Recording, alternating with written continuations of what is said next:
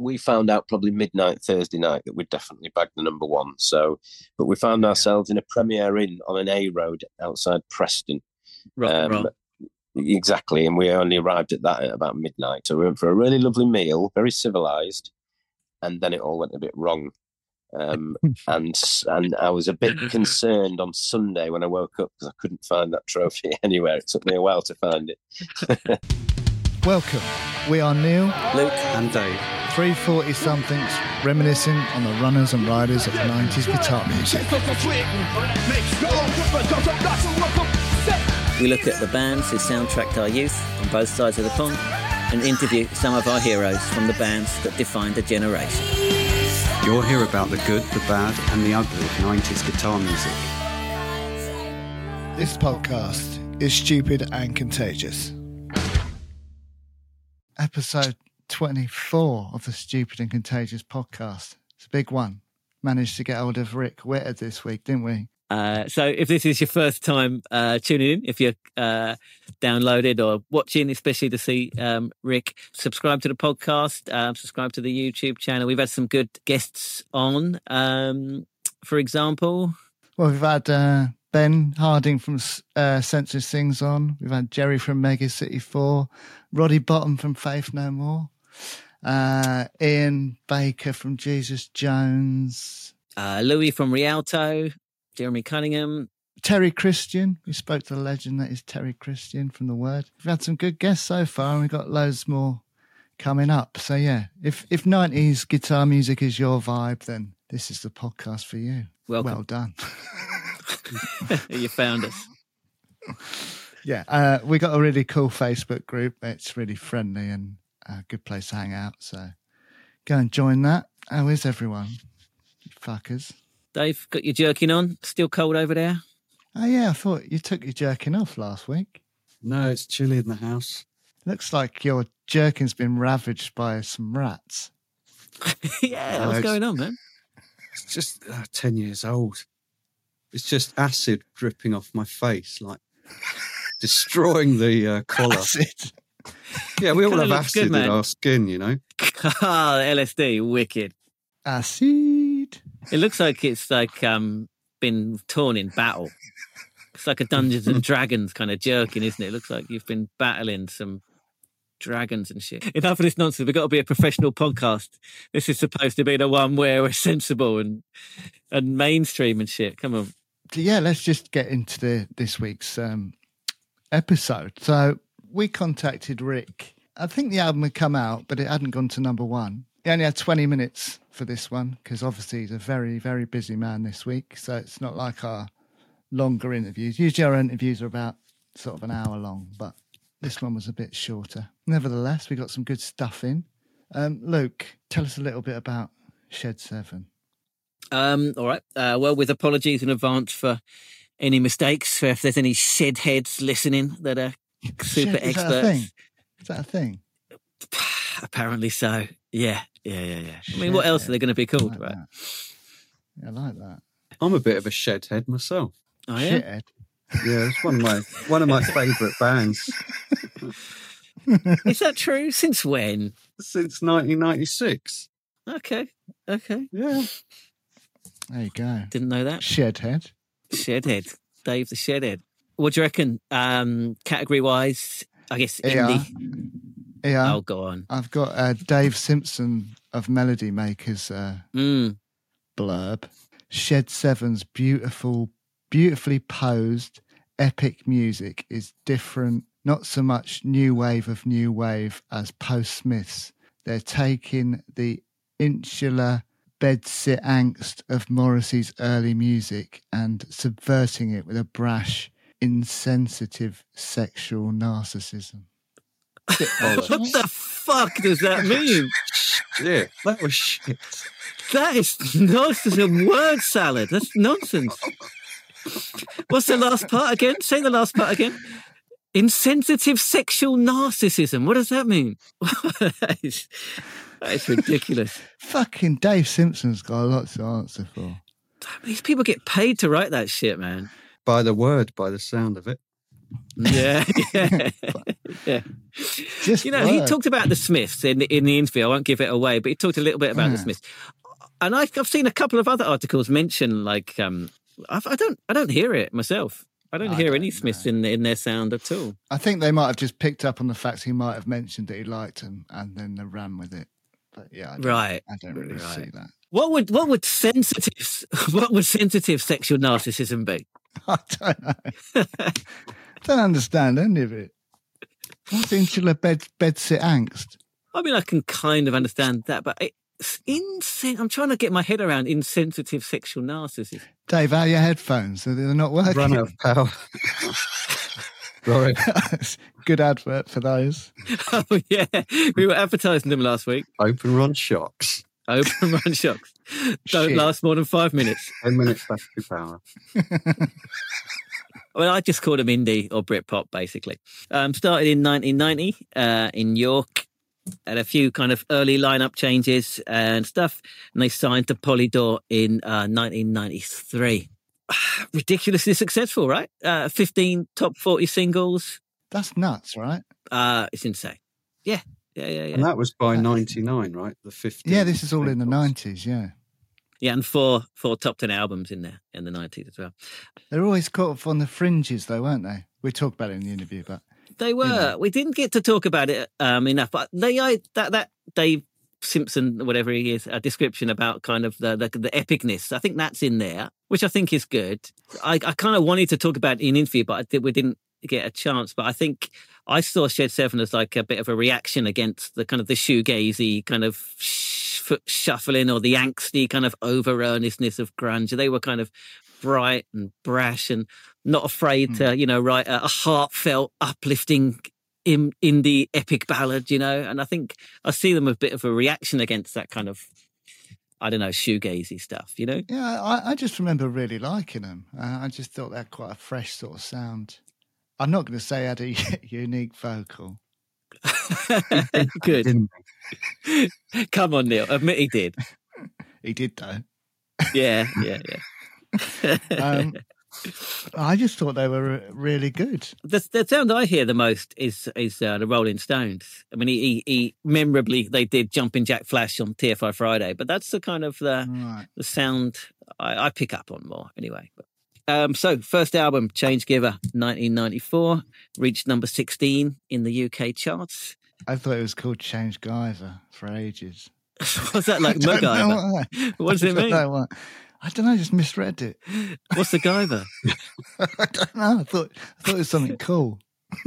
right. I don't know. That what reminds me of misreading um, the you know the album by INXS, Mystify. Right. My Stiffy. Sure, my Stiffy. I read it like that. There you fucking did, you dirty bastard. Well, he was, wasn't he? He was. It's pretty much what that album is about, right? He's a sexual deviant. Hey, man, no kink shaming. You know, whatever you're into. Genuinely thought it was Change Guyver for ages. doesn't mean anything, though. My Stiffy has a meaning. Change Guyver doesn't. There might have been like a philo- philo- philosophical meaning behind it or something. Um, it spawned the hits Speakeasy and uh, Ocean Pie. I think Dolphin was a hit off that as well. Build, building up momentum. Second album, um, is kind of the big one. Uh, Maximum High came out in 1996, reached number eight uh, in the charts. Uh, I love that album. Spawned the hits, getting better. Where have you been tonight? My favorite. Going for gold, Bully Boy, Parallel Lines, just hit after hit after hit. Right, Crazy. isn't it, amazing right? Yeah. Yeah. Yeah, they were all over uni by then. Well, I talk about it in, in the interview, but yeah, I think the very first day I, I arrived at university, I was wearing my Shed 7 skinny rib I football replica were, shirt. weren't you, you little shit. I think I was. I think I was.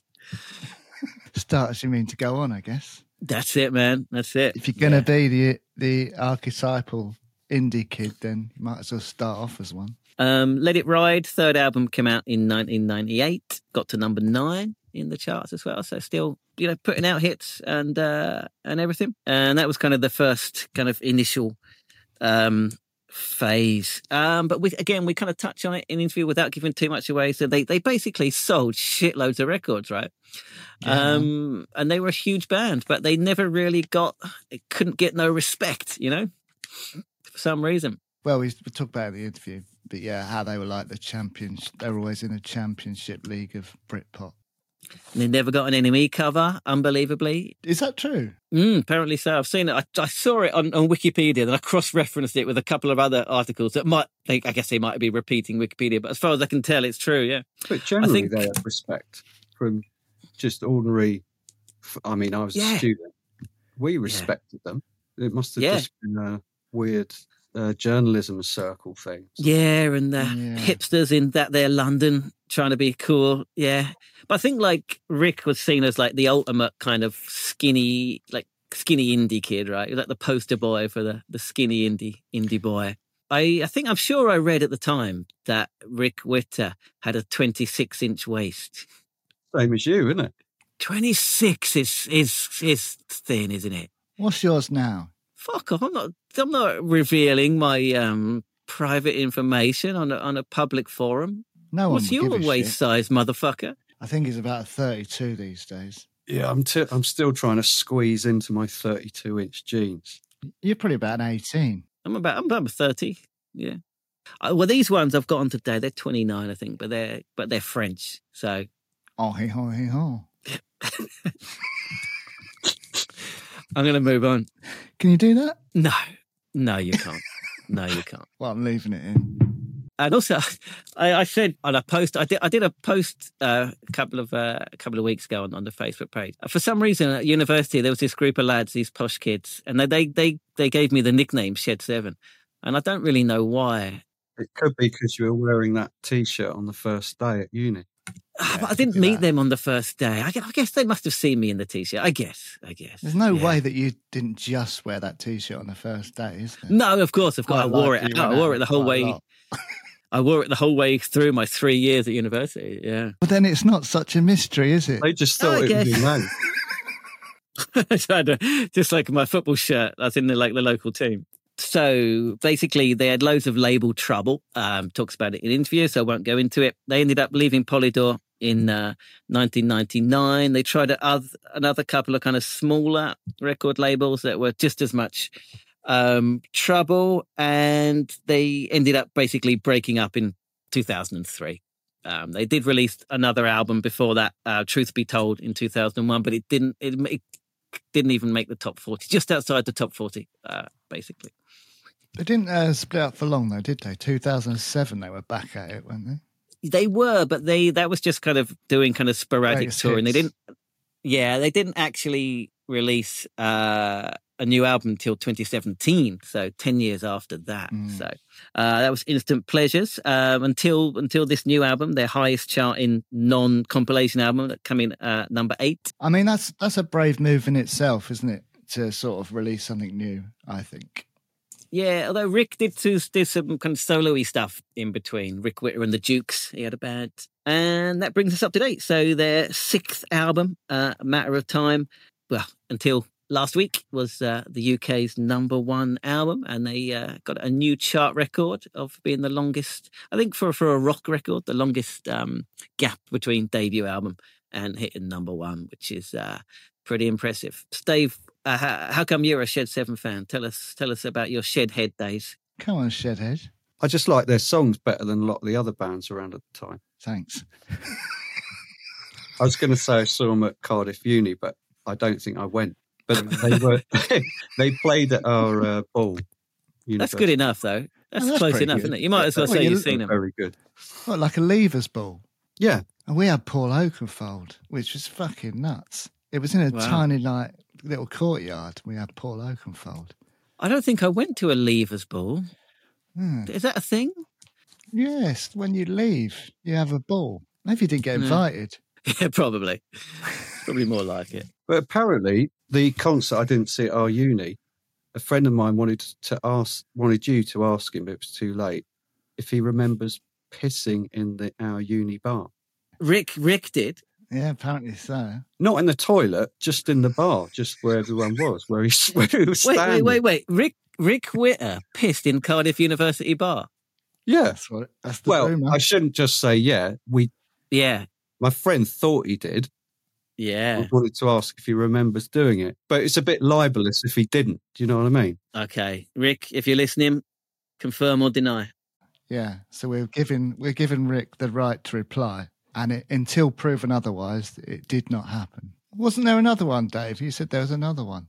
My friend Vic wanted to us to talk about snooker because apparently he's a big snooker fan. But, um, Ooh. Yeah, we didn't. We had, we, like I said, we only had twenty minutes. I prepared for the normal, like, long interview. So when he said he only had 20 minutes, I was, I was a bit flustered. So as you can probably tell when we watch it in a moment, I did You panic a bit. still little did bit. a good so- job. Still did a yeah, good it's job. really with good. all I the know. It's a good interview. We usually just sit and chat for an hour, don't we? But it, it was just questions, really. But it was still good, uh, you know. No, it's, good. it's great to meet him. And he's a lovely bloke. So So should we have a listen? Here's Rick Witter from chart-topping band Shed Seven. Enjoy. Rick, thanks so much for coming on. What an amazing week! Uh, record breaking number one album. Yeah, incredible, isn't it? Really. I mean, I think we are the kind of with a buzzword now for perseverance and never giving Yeah. up. I guess, aren't we? Yeah, yeah. I mean, Yeah. I mean, does it feel like a kind of validation? No, not really, because we we didn't approach this any differently to how we've ever done anything. We've we've obviously just I think the stars have aligned and it's our time. You know, I mean, God knows what will happen in the future, but we'll persist on doing what we've always done. We won't change the way we are. You know, I think I think we've just hit some type of period of time where people have got it. You know, I mean, we've we've we've always sold a lot of records, but I mean, even in the nineties, for example, Chasing Rainbows, when we released that as a single, if we'd released it on a different week, it would have gone to number one. It's just because it was hmm. such a busy week in the charts, it went in at whatever it did, number thirteen or something ridiculous. So you know, there's lots of behind the scenes stuff that people don't really see. But I think, I think this is the build up for maybe the last ten years. This moment, you know, we've we've put an awful lot of hard work into grounding out our fan base, trying to make ourselves appear bigger, playing loads of gigs and upping the ante in that respect. You know, Instant Pleasures was an accidental album, really. We didn't plan on it. But after 16 years of no music, to come up with that, we were quite proud of at the time. Um, so it freed us up now. We, we'd done the kind of difficult ages after comeback album. So this was a bit of fresh air for us. So it was a pleasure Yeah. writing it. It took it literally took us about nine months to write it, which is unheard of for us as well. Every, everything about it just seemed to work. So we kind of we kind of clung onto those horns of that wild beast and just rode with it. And we've not been thrown off as yet. Yeah. Yeah. Um, so how's this week been? Have you've been I see you've been out playing record shops and uh, stuff like that. It seems pretty mad. Yeah, yeah. So obviously we wanted to do old school promote. So we've been in two cities a day, up and down the motorway, performing acoustic songs in record stores, meeting the lovely public, signing people's stuff. But so we finished that on Sunday in Glasgow, uh, after knowing we'd got the number one. Mhm. And then we travelled back from Glasgow on the Sunday in a minibus. So I suddenly started shivering and shaking uh, and picked up some horrible lurgy. So literally for the past two days, well, Monday, Tuesday, I was just bedbound. I couldn't get up. So that was a fine Oh, way man. to start celebrating a number one record. I've not actually Yeah. really been out of the house. So um, Uh, the only person who's properly congratulated me in real life is my wife and the postman. In what order? well, I didn't wake up next to the postman. So you, you do the math. so you know i'm gonna i've been doing an awful lot of these interviews over the past few days discussing stuff. It's been amazing. It's been really good. The love for us at the minute brilliant. But i will enjoy um perhaps going out and meeting some friends and having a few drinks at some point. Uh, the only Yeah, thing is we've got we've got three big gigs coming up not this weekend but next weekend We've put them on sale, advertised as playing the album in its entirety, but there's six of the buggers that we've never played in a room together yet. So Monday and Tuesday next week is going to be quite an intense rehearsal time. And then, better practice those. Are you uh, So, are you going to yeah. bring the special guest along with you? Um, uh, well, I nearly lost it in Mm. Glasgow. Do you mean the trophy? No, no, no. I mean the the special guests that play on the album. You got uh, Pete Doherty and Rowetta Oh, and Laura sorry. McClure. Are they going to be um, um, going on tour? Um, not. We're just doing these three one-offs. Uh, I don't think there's any plans for that those three guys to come to these three gigs. But I mean, it opens it up for the future in so many ways for us. So Rowetta came and guested in Manchester when we did that in October last year, and that was amazing. Um, I think whenever we play anywhere near Manchester, if Rowetta's there, she'll come. Um, Pete Doherty lives in France, so I mean, again, it would have to be planned and pre-arranged for that. But however, he is supporting us in yeah. the Museum Gardens next July in York. Oh, so we're, nice. fingers crossed because he's there in the in the same field as us. He'll come back out and sing throwaways with us, hopefully. Brilliant. Yeah, but Brilliant. tell us the story. Tell us the story you're about to tell us about the. Uh, is it the trophy that you're talking about? Yeah, well, because we found out we found out probably midnight Thursday night that we'd definitely bagged the number one. So, but we found ourselves in a Premier Inn on an A road outside Preston. um, exactly, and we only arrived at that at about midnight. So, and then we had to get up dead early on Friday to drive to Saturday to drive to Glasgow. So it was just a weird period of time. But then when we would done the afternoon in Glasgow and got that out of the way, and and we had the evening free, so we went for a really lovely meal, very civilized and then it all went a bit wrong. Um, and and I was a bit concerned on Sunday when I woke up because I couldn't find that trophy anywhere. It took me a while to find it. uh, so yeah, so thankfully it's at home with me now. Yeah, yeah. Um, looking back on kind of the distance of whatever thirty years, what's your take on like the Britpop scene from from your vantage point of now? Well, I mean, I'm asked a lot. What, what what do you remember of the 90s? And it's not a lot, to be honest. I mean, and I say that because obviously there was a lot of partying going on, but also there was a lot, an awful lot of hard work. And yeah, it was such an intense period of time. Obviously, it was an amazing time. I mean, I remember being a young kid loving independent music, but it was independent in the sense that you really had to search for it to find like it. like who uh, who were you who were you into then? well I, I really liked I mean, uh, at school, towards the tail end of the Smiths, I was really into them. But I'm talking when I was about 15.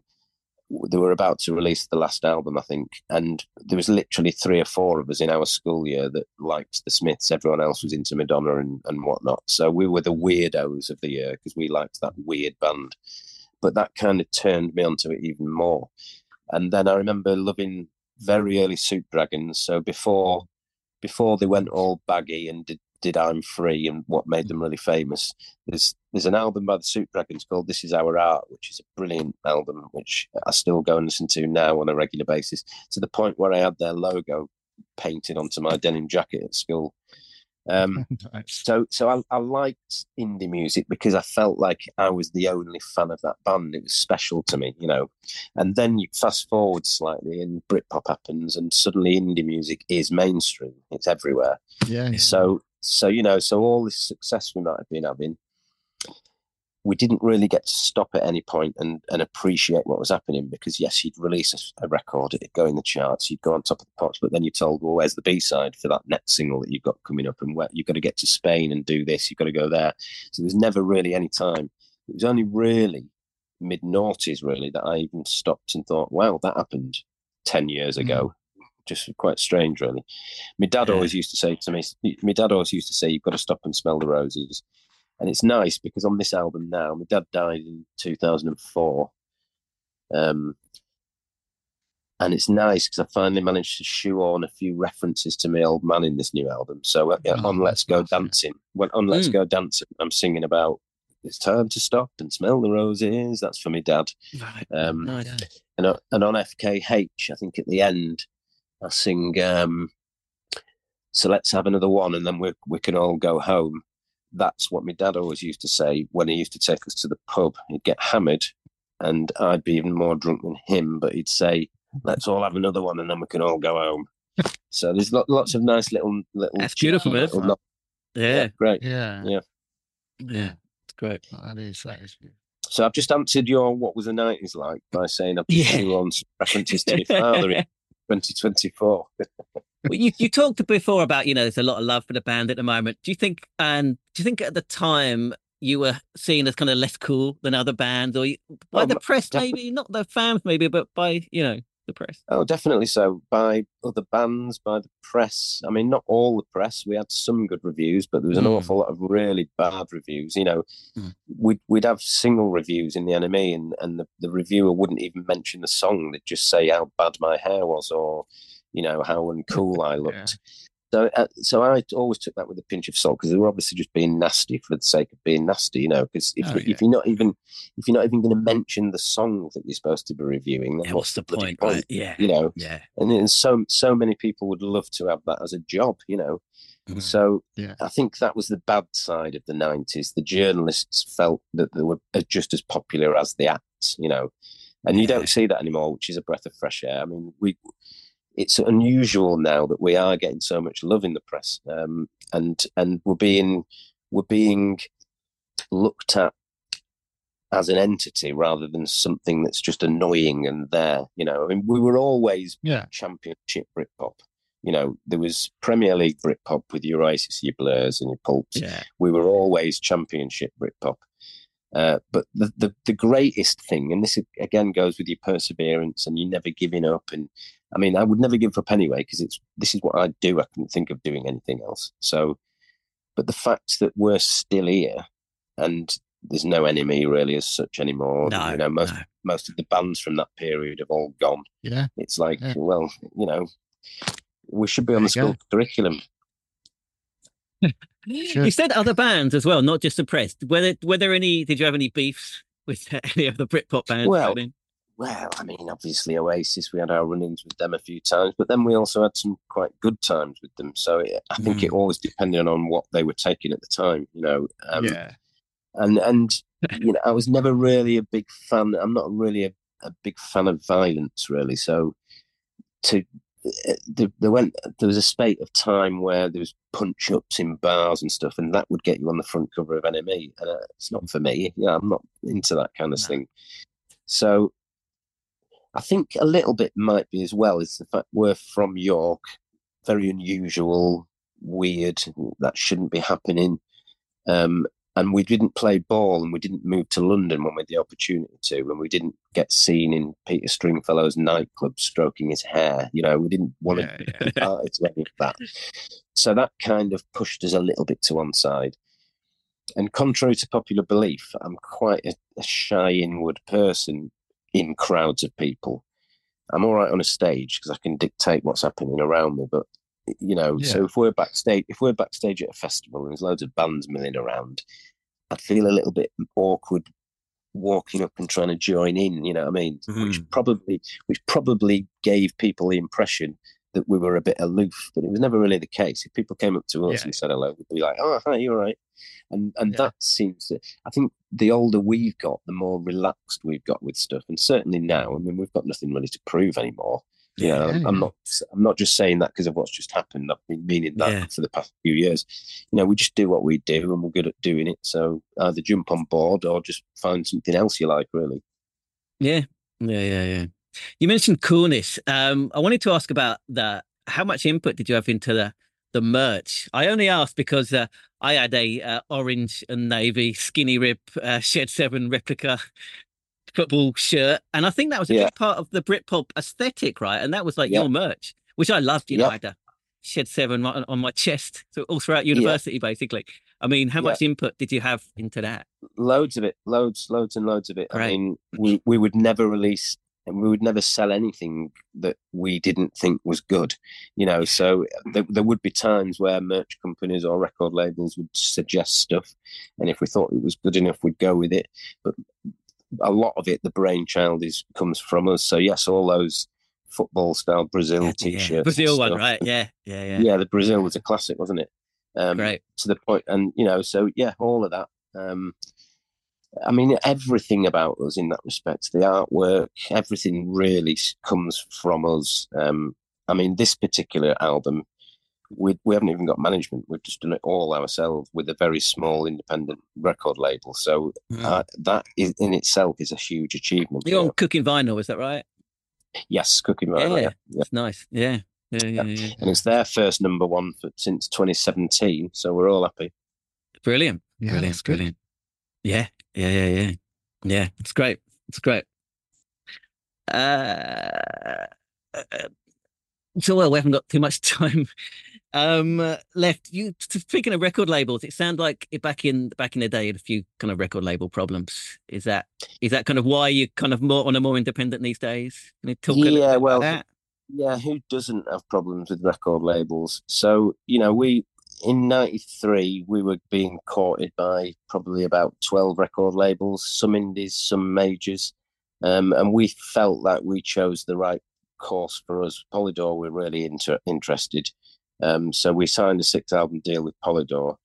Um, and uh, I, remember, remember originally we're like 20 years old and we're just imagining having the Polydor logo on our record covers, like yeah. the classics like The Who and The Jam sure. and all of this. We wanted yeah, to yeah, that yeah.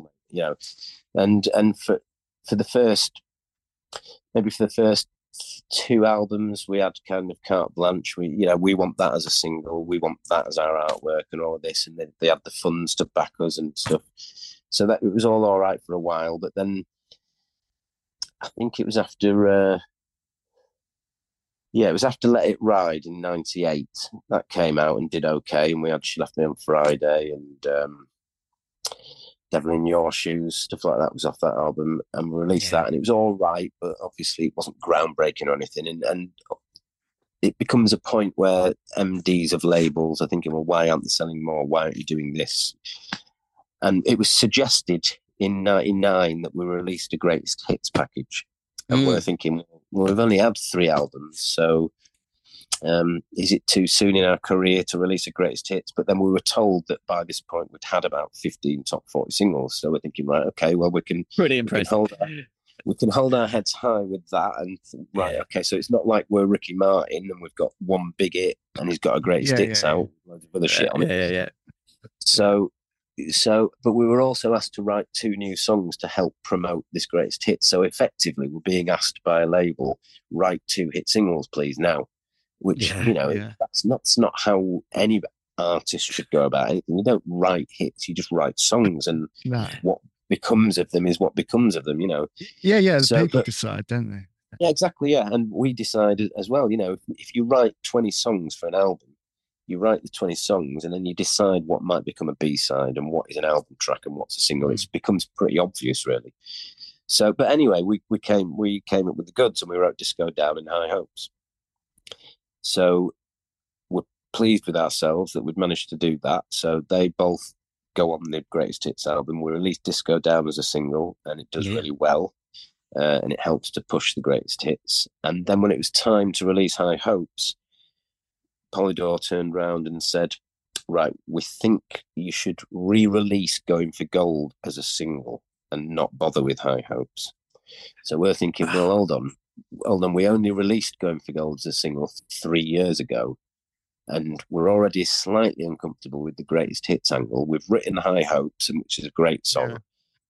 but you'd rather us rip off our fans and make yeah. them buy Going for Gold as a single again, just to help you push some albums. Yeah. So we kind of said, no, we don't want to do that. We'd rather release High Hopes. And they said, well, if you don't want to do that, see you later and that was that was when we parted ways with, with Polydor Records. there you go. There you go. Good Do you know what? Do you know what? In, interestingly, now High Hopes is a mainstay. It was never a single. It was on a greatest mm. hits album. It was never a single, and it's one of the most loved songs whenever we play that live. There you go. So that goes, yeah. goes shows how much they, they know fuck all yeah. about music. There you go. This yeah. is it. This is it. And and again, going fast forwarding to now with this new album, the fact we're still here and we've come up with the goods and we've written a great set of songs. It's just lovely now as a 51 year old man to kind of think, well, yeah, we have chose the right way we wanted to go. We've done it all our own way. However yeah. cool some people might think yeah. we are, this is yeah, us. Been vindicated, yeah. Love that. Totally. Yeah. Yeah. Yeah. So all right, before... you still um, go on, go on, you still uh, obviously still getting a buzz out of playing live. The band's been back together for, for a while now. You still still yeah. enjoying playing live or, and all that. Just love it. Absolutely love it. Yeah, love it. I think in the nineties I'd be a bit more kind of I don't know, um, a bit more cautious and worried about the gig going well. So I'd be getting really nervous beforehand, and then if somebody made a mistake on stage, I'd be giving them evils. Why have you done that? Why didn't? Why, why have you cocked up? Whereas now yeah. I embrace all of that. I absolutely yeah I adore that's it. But it's, it's, I mean, what could be better than walking out onto a stage in front of four thousand people who are just waiting to, for you to come out, Yeah. and then just seeing a sea of faces sing every word back at you. I mean, Yeah. and already I can t- I can tell with this new album when we go out and play it, the the buzz on social media for it and the love that we seem to be Oh, it's a belter, man. It's great. Oh, it's incredible, isn't it? But the fact that people are all confused on which is their favourite song, it's not like everyone's zoning in on one song and uh, every song Gonna be a good getting sign. Yeah. Oh, it's it's going to be amazing playing these Brilliant, songs. I can't Brilliant. wait. Yeah. Yeah. Yeah. All right. Um, before we go, before you go, and we ask every every band member we interview the same question, basically. Um, which other band from from from the night from that era in the nineties would you have liked to have been in, and why? If you weren't in Shed Seven, Oh, um, well, that's a good question. Um, so are you talking nineties through to noughties, or does it have to be any time is okay. Any time is fine. Yeah. any time's fine? Well, uh, Yeah. Can I say? Can I say the Pixies then? Ooh, nice. Yeah. Any particular reason? That would well because I remember discovering the Pixies just after I was leaving school. I think when Surfer Rosa came out and hearing that and thinking, what the hell is that? But it's absolutely amazing, which made me buy the first album, Come On Pilgrim, which I preferred.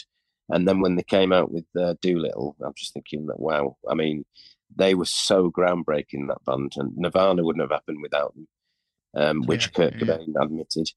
Um, just the crazy rhythms, the shouting, the great lyrics, the cool female bass player.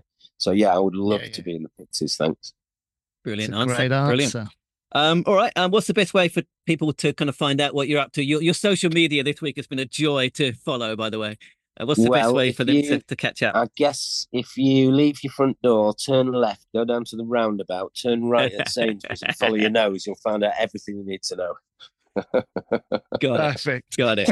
Perfect. All right. Thanks, man. Really appreciate the time. It's Brilliant. Thank you, guys. Thanks for having me Yeah, on. yeah. And, uh, Cheers, Rick. No, let me no, know- no. Let me, let me know when it's going out, and I'll share the love. Yeah.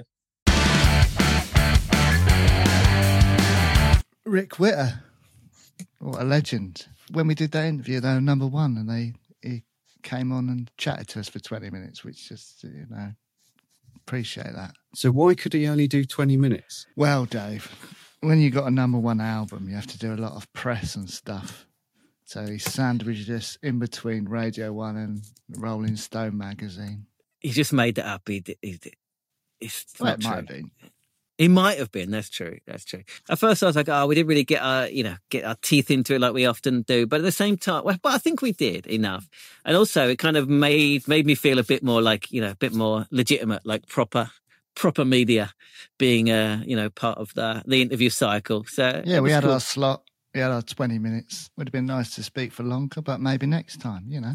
yeah, Welcome Yeah, back on yeah. at any time. yeah. Yeah, what a great guy. And, and what a week for Shed 7. Um, don't know if anyone Unbelievable. saw that coming. and it couldn't have happened to, to nicer guys, right? They, if anyone deserves that kind of, uh, you know, final acclaim, this is them. You know, have you uh, listened to the new album? Yeah, yeah, Yeah. it's good.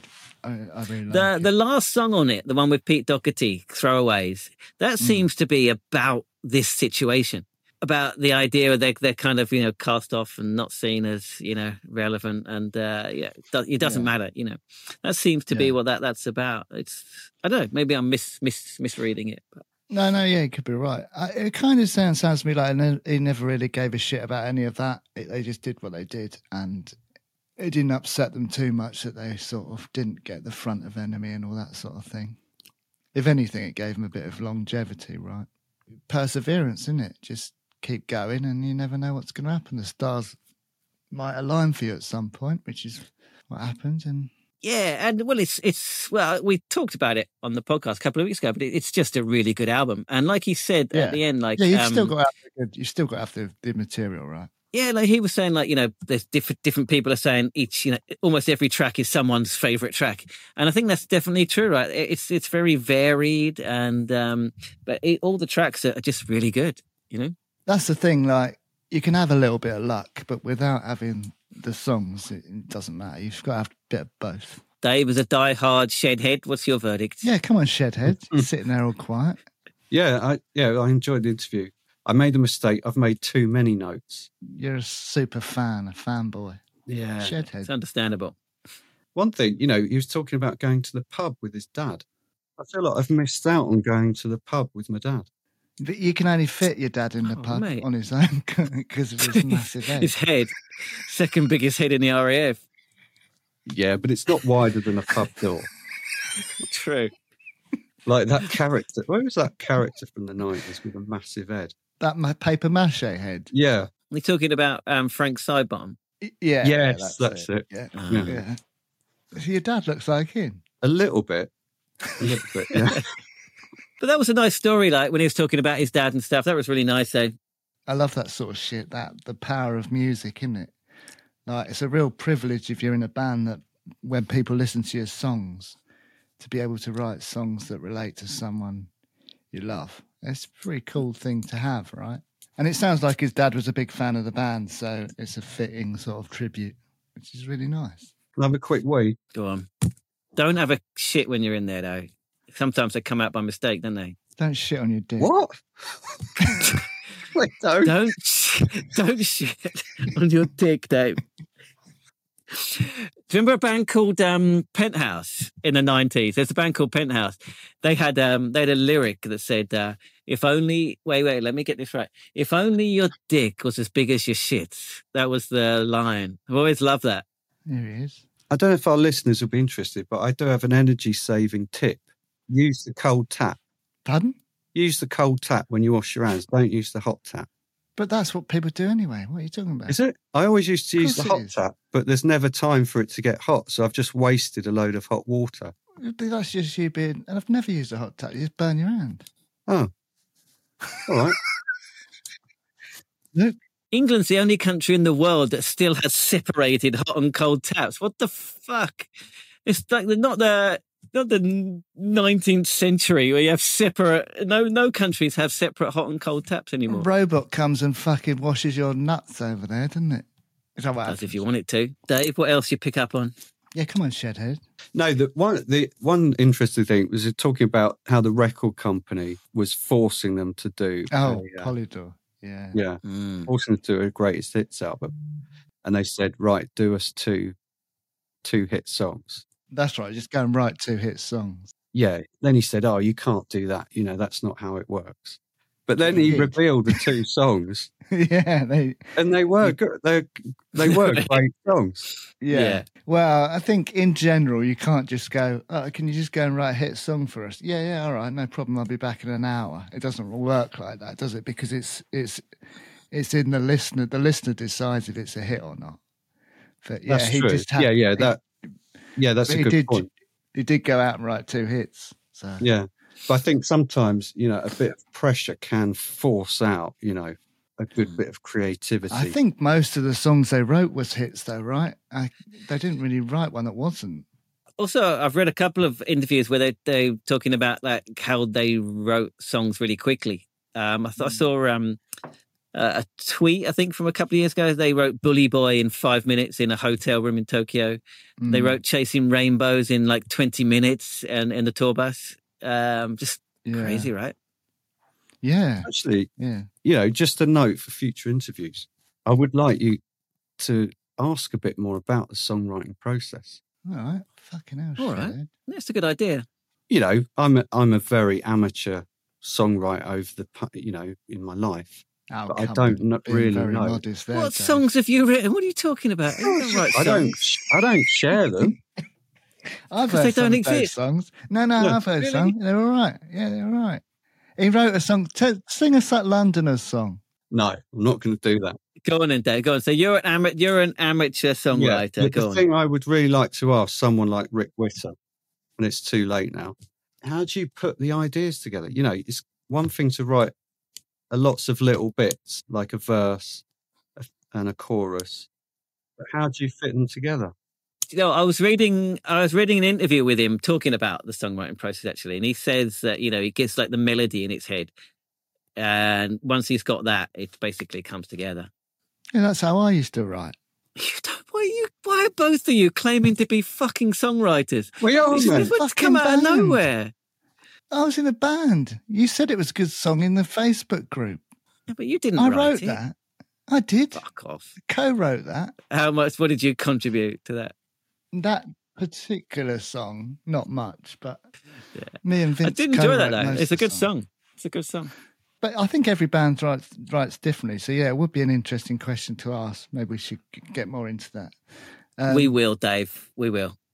Feedback noted. Yeah. Some bands write together. Some some bands like Oasis. Noel just writes it and says, "There you go. There's a song." And which, in their case, works better because as soon as he started saying, "Oh, you can have one, you can have one," was when they went shit. But it's interesting going back to what you were saying about the, you know, being forced to write the greatest hits album and writing the hits. But I think that really showed, you know, his in integrity, basically, not Mm. wanting to rip off the fans. Um, no, I thought that was really Yeah. cool. They basically said, "I'll re-release that one because it did quite well." And he's like, "Well, yeah, they've already bought that one." though." Well, exactly. yeah. Yeah. yeah. It's again, again, what we've spoken about a lot with people from that period. You know, back then, it was all done by a record company. You didn't, you couldn't do it yourself, so you just had to kind of play play ball a little bit, or or tell them to fuck off. I guess one of the two. Mm. I had one more little um little thought from the interview. Oh, come on, Shedhead, tell us. You know, he was talking about journ- the journalists and how he they had a bit of a bad rap from NME Melody Maker. What happened to them? Well, most most most magazines folded, didn't they? Basically, when when when the internet came along, um, NME still exists. So basically, it went it went free for a while. Uh, Hmm. first, it went online only. Then it went free, and they were like handing them out in like stations in London and stuff. And I then it went again back online, and now I think it's it's there is a print edition now that's not free. I think uh, right at the moment, but these days they just write. I, I I follow them on like Facebook and stuff. These these days they just write about K-pop and stuff like that. It's Mm, not like the kind of indie stuff that they wrote about um, in the nineties, which is fair, right? Is you know times move on. It's what young people listen to, so it's still go. NME is still there in some form, but Melody Maker isn't. Yeah, this leads me on to another point. Um, talking to Rick about how he got how the band come together and all that sort of thing, and he he's, he said he like he he used to enjoy being an indie kid, like because it was his sort of scene, and then it all became mainstream, and it was a bit like oh, in a way, it was a bit rubbish because he liked the whole being part of something Yeah, indie, yeah. you know. In the nineties, it all went mad, didn't it? So the indie became the mainstream, which uh, hasn't really happened since, I guess. No, but it was a crazy time, right? I mean, it's it's unusual for that kind of thing to happen, you know. And I, I found it quite interesting that he was talking about how they were kind of the outsiders and they didn't make the move to London like all the other bands. They still stayed in York and they were kind of still on the, the fringes of the Britpop scene. Yeah, I read a I read an interview, and he said, you know, they didn't even th- consider for a second, like you know, moving moving down to London or, or leaving York Mm. or whatever. So, yeah, yeah. Again, it just shows they they had their priorities right and their integrity intact. You know. But that would explain like the press and stuff giving them a rub, bad time because they didn't play their game, sort of thing, I guess. Although you know they were on top of the pops a shitload of times. And all of that. Although I read something, I don't know if it's true, that said uh, every time they appeared on Top of the Pops, their the single that they were promoting went down in the charts the next week. Oh, really? That's interesting. That's what it claimed. What does that mean? That's what it said. Neil, you're holding that mug as if you want people to see it. What are you advertising? No, no, I haven't. It. I'm not Ah. It's just, a, on. it- it's just a normal mug. But like you said, like you said, just going back to that a little bit about being you know, um, an indie, an indie, an indie kid. I like the the little story about uh, painting the Soup Dragons logo onto his denim jacket. Can Yeah, really like kind of visualize that, and you know, going to school with that painted on your jacket. That's that was cool. I like that a lot. This has happened a few times on the podcast now, where we've kind of slagged something off, and then a band sort of said, oh, "I really like that." His love of the late Smiths. I think like I don't not like the Smiths. I think like there's a couple of songs that I think are really good, but that's it. That's as far as I go with them. I like Morrissey. I don't know what the what the. But you're, well, you're a fellow racist though, so you two are like birds of a feather. Yeah, you live in like uh one of the most conservative towns in Britain. So you're bound to like Morrissey. I don't know anything about what he's supposed to have done. I just like his music. Are you voting reform this year? No, You voting EDL. there's no candidate here. Otherwise, you would be. You can stand, man. He's got a massive Tommy Robinson poster on his wall at home. Uh, I think I think Morrissey has. I think he has shown support for EDL in the past. Just so we're clear, Dave isn't. he's not. He's not at He's all. not a massive racist, but Morrissey is. yeah. I listened to that. Um, this is our art by the Soup Dragons. It it was quite ahead of its time. The sound, 1988, it was. Hmm. That's what he Mm. said, Didn't isn't sound it? like 1988 at all. Hmm. Yeah, that's what he said. He said it doesn't really sound like Soup Dragons, does it? It's, it's, it's like No. before they became all commercial and stuff. Yeah, I'd listened to a couple of tracks as well. Yeah, it's good. I I like, and we've heard this a lot with bands that are still going from the nineties. Seems like, in a way, they enjoy it more now than they did then, because then it was all trying to get one up on each other and success and all that sort of thing. And now it's just they still play to big crowds, but it, there's no pressure. So the pressure's off, and they can just enjoy themselves. And I like I like that. When I went to the Shine On festival, you know, the, the crowds are huge, but th- these bands have nothing to prove anymore. They're, they're, the audience is already there. It must be a really nice, nice position to be in. I think. Yeah, also I think they've got a lot more control. Um, most of them have kind of come off of the, the major labels and they're doing stuff on their own. They, like Rick said, they're managing themselves. They're on cooking vinyl, but that's uh, kind of uh, you know a nice kind of smaller um, uh, record company. And I think, yeah, you know, Did you see? Uh, I put posted in the face. I shared one of um, Smash's. Ed's posting some more records out this week. It looked like. I I bought I, I bought one. There, there you go. Oh, he, I bought a seven he's- I bet he's really glad that he's got got to send another one to fucking Japan. Well, no, you see, I didn't I didn't want him to lose out money again, so I, I had it sent to my mum's house, and I'll pick it up when I go over. So I didn't want to I didn't want to cause him any trouble again. But yeah, I, I bought a copy of the uh, this Heaven fifteen Yeah. uh, seven inch. Yeah, Yeah, no, I love all that. Yeah, they're yeah just doing it all themselves now, aren't they? Which is great. Um, like I say, there's no pressure. I ain't got anything to prove. and I've, I kind of said it at the end of the interview, but I, I've I've kind of like because I knew we were going to be interviewing him. I've been following like their I followed their social media for the whole of the week when they were number one, and it was it was a total joy. They were loving it. You know, all like Yeah, videos yeah, of them. There was a video of them at Resident Records in Brighton, which was really Yeah, cool. I saw that. Yeah, and they just seemed to just be really enjoying the moment and it was it was a beautiful thing you know it's great I guess when you're in a band that's been together that long with with a with a diehard fan base like you know shed heads like Dave, yeah then uh, when something like that happens, everyone's in it together, aren't they? So it's it's, it's a number one album for all of them, the fans as well, and it's that's uh, it's just a really nice thing. yeah yeah it's great it's great the way I see it, like Shed Seven, at the time, you they kind maybe, but they weren't in everyone's faces like the other bands, but they had fifteen top forty hits. They're just sort of in the back, stealth like, having hit after hit after hit. You know, they weren't. It's not like they didn't do anything, is it? They say they were like Yeah. the championships in the championship league of Britpop, but I don't know. I definitely wouldn't Uh, say that. I reckon they're Premier League. Well here you go. Speaking of speaking of this this analogy i found a quote from um llewellyn smith in the um sunday telegraph. And this is this was back in the day and he described them as the for, forever the leicester city of britpop. Ah, that's a good one. Well, this was before Leicester City won won the uh, the Premier League, you know, uh, against the odds, five thousand to one. Unbeknownst to him, it was a pretty good analogy because, uh, yeah, Mm. there you go. Yeah, It works. good one. On that note, that's it for this one. Like Luke said, if this is your first time listening to the podcast, welcome.